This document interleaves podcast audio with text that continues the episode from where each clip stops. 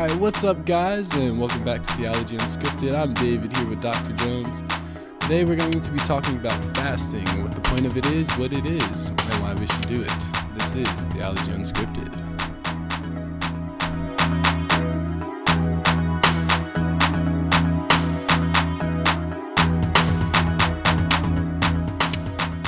Here we are. It is January 2024. The last episode we recorded was September 2023. We've been busy, right? We have been busy. Yeah, you had soccer, you got injured, are you back to playing basketball? I am trying to get better every day. So, Yep. yeah. Yeah, I mean, I took on a new job and did a lot, doing a lot of stuff. So uh, we're back. We have David and I here have carved out some uh, extra time in our schedules to be able to record some, and we're going to tell you about that at the end of the episode. But for now, uh, we're going to talk about fasting, uh, like David mentioned. Uh, this has come up for me personally because our church here in town is doing 21 days of prayer, and they call us all to uh, to fast from something. So uh, just was on our hearts and on our minds. And then in, our class, in New Testament, we started uh, teaching through Matthew, started going through Matthew, and this was one of the topics and just kind of interest, interested, eh, sorry, can't talk, interested us. So wanted to discuss it a little bit more. All right, Dr. Jones, could you go over what is fasting and what is the point of it? The point of it now, so fasting, of course, if you're not familiar, if you're listening and you have never heard this word, what is that? Uh, fasting is the act of usually abstaining from food or not eating for a while. It's come to mean some other things uh, as well these days. There's different types of fast, but that's kind of the uh, biblical view of it. Is I'm going to not eat for a certain period of time. That's what fasting would be. I've always thought of fasting as the point of it being to disconnect from the world uh, in order to connect to God. Uh, that's something our pastor kind of talks about at our church. And really, it's about humbling yourself. It's about being humble and showing God that uh, He is uh, He is worthy of worship. We are not. You know, we're humbling ourselves before Him by saying, "I'm going to abstain from this thing that I need to survive for a period of time to show you that I trust in You even more." That's kind of what I think of when I think of what is the point of fasting. And again, that's that's just specific to food. We'll talk about some other types here in a little bit. Gotcha. So, do you think uh, fasting's a New Testament thing, or do we see it throughout the Bible? You do- in the Old Testament. Yeah, as you see it in uh, several places. A couple examples I found when we were thinking about this was uh, David.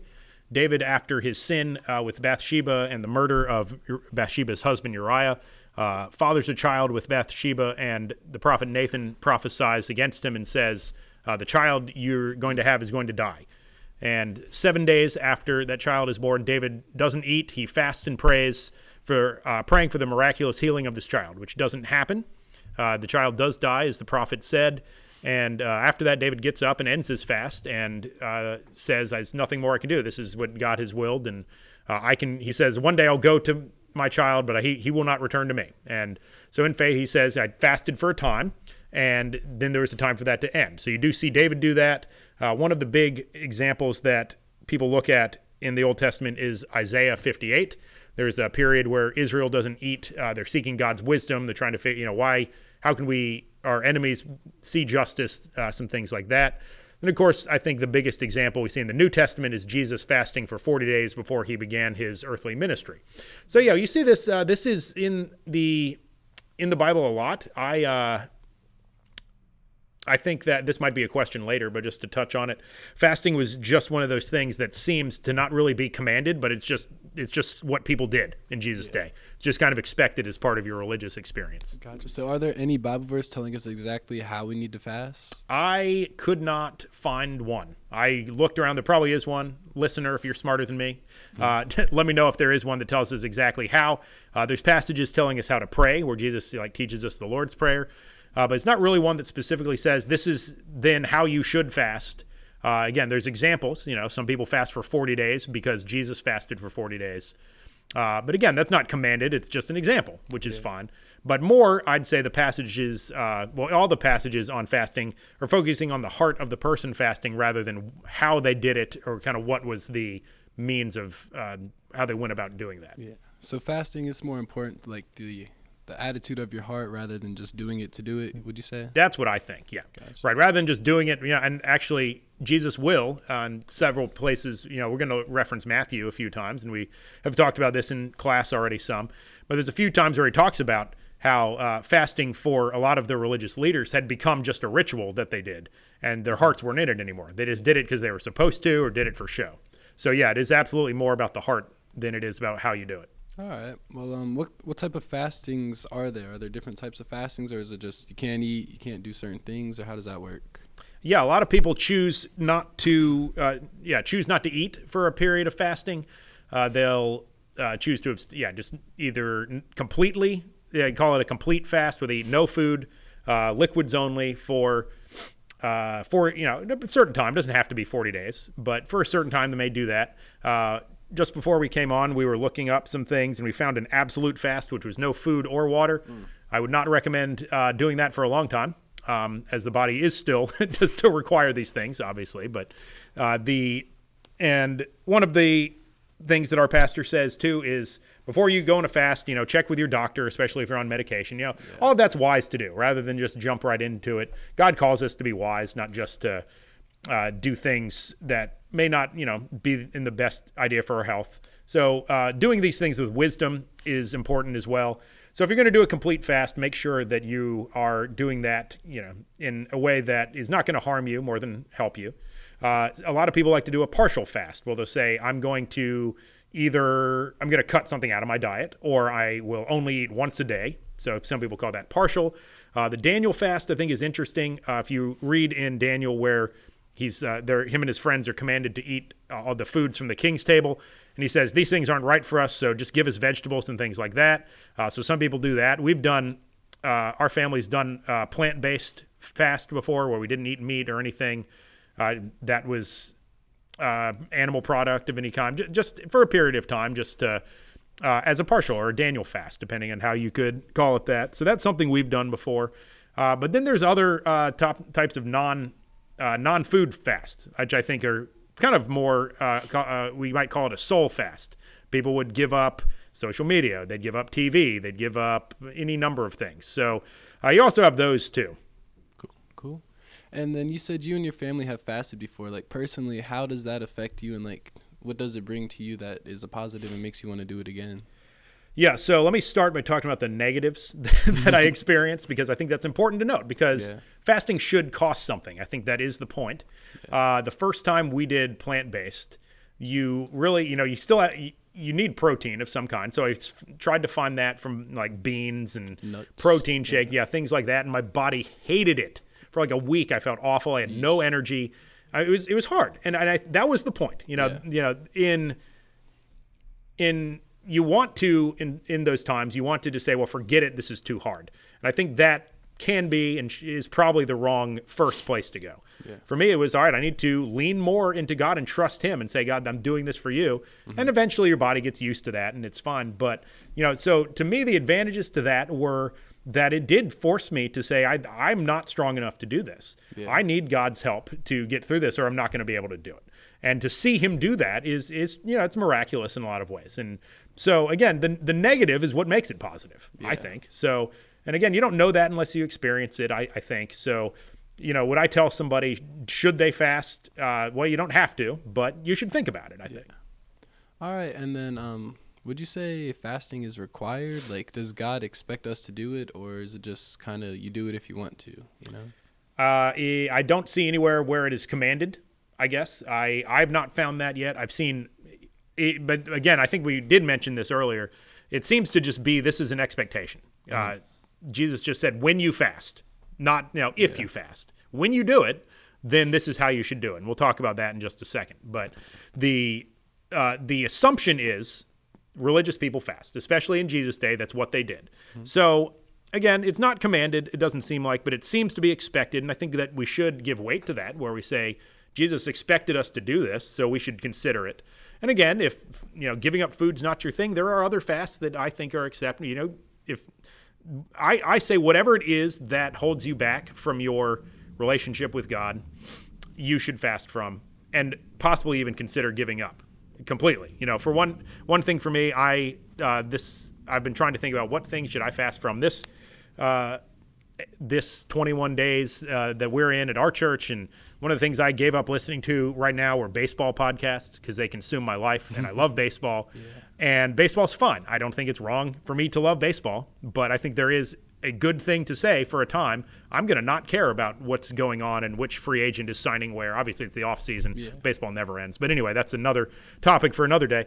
But you know, I just don't need to listen to all of that. I don't need to think about that for a time. I'm going to give that up for a period for something that's more important. And I really do think that is that is the point is mm-hmm. saying, hey, here's something that takes up a lot of my thoughts, a lot of my time, a lot of my energy, and I don't I don't want it to do that. So in order to refocus my life, I'm going to give that up for a period of time so that I can refocus on God who's the most important and should be the center of everything. Okay.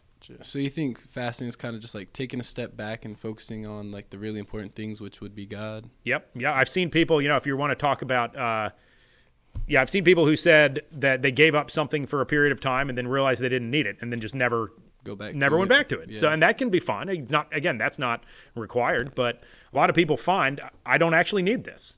You know, I've seen that a lot with social media. I got off social media for a month and I realized my life was great without it, and so I just got rid. Yeah. You know, a lot of people do that. Yeah. When do you think is a good time period to start fasting? Like, do you ever think like this time I need to fast and this is when I need to end, or it's just like a yearly thing, or just you need breaks, or how does that work? That that is uh, as simply as I can put it. That's between a person and God. That's yeah. it. If you feel like you should, uh, and and I think you know one of the things we didn't mention before was corporate fasting, and that's kind of what the 21 days of prayer at our church are is a call to fast, you know, and our church says just choose something to fast from. Yeah. And it can be any number of these things that we've talked about soul fast, food, whatever it is. Uh, and so that is a form of corporate uh, fasting. One of the things I did when I was in youth group was called the 40 hour famine, where you didn't eat for 40 hours. And part of that was, I'm going to be honest, I don't even remember. I think it had something to do with raising money and food for people who didn't have food. It had something to do with that. Uh, so there's different types of there's corporate fast as well. Uh, so I think that is a he- healthy part of church life too, is when churches choose to do this together. Mm-hmm. But at the end of the day, yeah, it's between a person and God how often they do this. Now, speaking of it being between a person and God, like, should we go out of our way to tell others, like, hey, I'm fasting right now, I'm taking a break, like, look at me, I'm so cool? Or should we right. just do more of a, like, hey, I'm fasting, this is what it's done for me, mm-hmm. this is what it could do for you type thing? Yeah, we, you know, this is one of the passages we just read in Matthew in the Sermon on the Mount, uh, Matthew 6, 16 through 18 says, And when you fast, do not look gloomy. I love the phrase gloomy, that's from the ESV, uh, like the hypocrites, for they disfigure their faces, that their fasting may be seen by others. Truly I say to you, they have received their reward. But when you fast, anoint your head and wash your face, that your fasting may not be seen by others, but by your Father who is in secret. And your Father who sees in secret will reward you. You know, you see this a lot where you know, somebody like, especially a social media fast, you see it all the time. Somebody will announce, "Hey, I'm getting off of social media," and you know, and I think it's fine if someone's like, "Hey, I'm fasting from this, so contact me elsewhere." Yeah. I've seen that. That's fine. But when you are calling attention to something for the reward of people seeing you, mm-hmm. then Jesus says very clearly, "You've gotten your reward already. You're going to get no reward from the Father yeah. for this." If, if the reward you're seeking for fasting is the praise of others, you'll get it, and that's all you'll get. Uh, and I think you know I think that is a strong warning for any kind of fast you do. And, you know, and I think we were talking about our pastor last uh, last night, and uh, I think I don't you know he doesn't say what he does what he fasts from.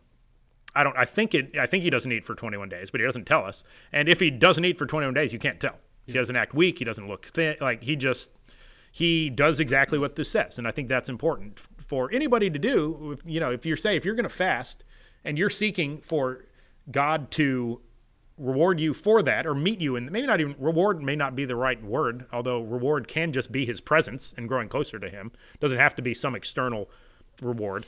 Uh, if that's what you are seeking then you should uh, keep it to yourself and you know not not necessarily hide it but not seek glory for it i think is what this passage means in its context. Gotcha. So fasting is kind of like just building a relationship between you and god focusing on him so once we're with God in heaven, do you think we'll still have to fast, or how does that work? Yeah, I don't. Uh, I I was interpreting this morning in our class right before this uh, Matthew nine, and Jesus answers another question a few chapters later in Matthew about fasting, um, because disciples of John come and say, "Why do we and the Pharisees fast, but your disciples don't?" And Jesus says. Uh, the wedding guests mourn, or can the wedding guest mourn as long as the bridegroom is with them? The days will come when the bridegroom is taken away, and then they will fast. For no one puts, and then he goes on and talks some more about that. Uh, and I was uh, trying to interpret this and took this to say, you know, right now, Jesus was saying, I'm here. There's no need for my followers to fast. Yeah. Uh, they will eventually. Mm-hmm. Things are going to get hard for them. Uh, there's going to be a point in Acts where the uh, early church is fasting and praying for strength to carry on his mission. So it is true. Uh, they will need to. But, you know, he says, when you're with me, there's no need to. And I think when we're with him, I think that's the same thing. I don't think we're going to need to. We're going to be at the the feast of the Lamb, yeah. and uh, there'll be no need for this anymore because we'll have been made whole and complete. Part of fasting here is that we're not whole and complete, and we need to be closer to Him. So that's why we fast now in this uh, fallen state.